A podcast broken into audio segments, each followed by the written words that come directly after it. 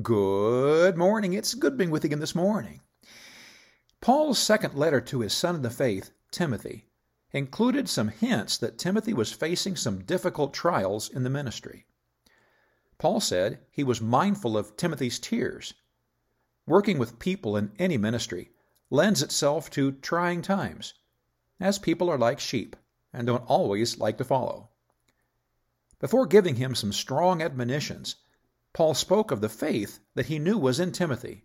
He called it unfeigned. We call it genuine or non-hypocritical. Timothy's faith and walk with the Lord was not put on or for show. He had a real relationship with the Lord. Beginning with his decision to trust Jesus Christ as Savior under Paul's influence, and fueled by the spiritual environment of his mother and grandmother, Timothy demonstrated a working faith. Paul put it this way in 2 Timothy 1:5, "When I call to remembrance the unfeigned faith that is in thee, which dwelt first in thy grandmother Lois and thy mother Eunice, and I am persuaded that in thee also." This statement had to have encouraged Timothy, as he thought of the love and admiration he held for Paul. It was reassuring that Paul was able to see some faith in him, though apparently at the time it was his faith that felt very weak.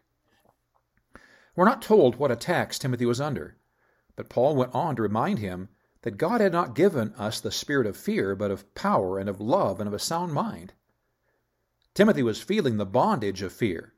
It was beginning to paralyze his work there and keep him from trusting God to work through him.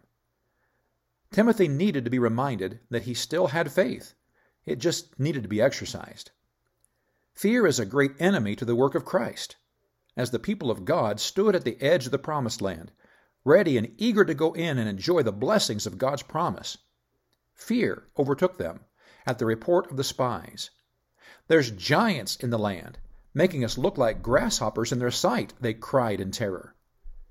Like concentric waves in a lake, going out from a rock thrown from the shore, fear spread over the people, sending them into a full-blown panic.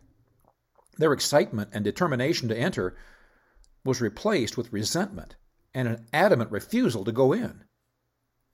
People can be scary.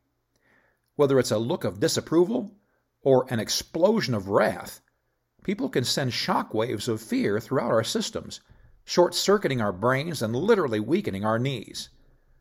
When an antagonist raises up against you, your emotions immediately are sent into overdrive, often resulting in words or actions that you soon regret.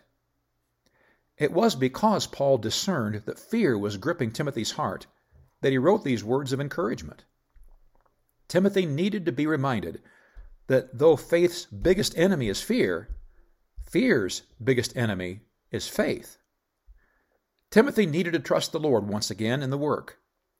He may not always be free of the feeling of fear, but he could continue taking steps of faith. As he took those steps, he could look back and see God working and find strength to continue on. Satan loves to discourage us with fear. We need to be reminded that the great enemy of fear is not from God. God instead has all the tools necessary to fulfill His will, and once done, fear will be a defeated enemy, lost in the distant memory of the faith follower. So let's trust the Lord and stop bowing to the false master of fear. God bless you today. I love you.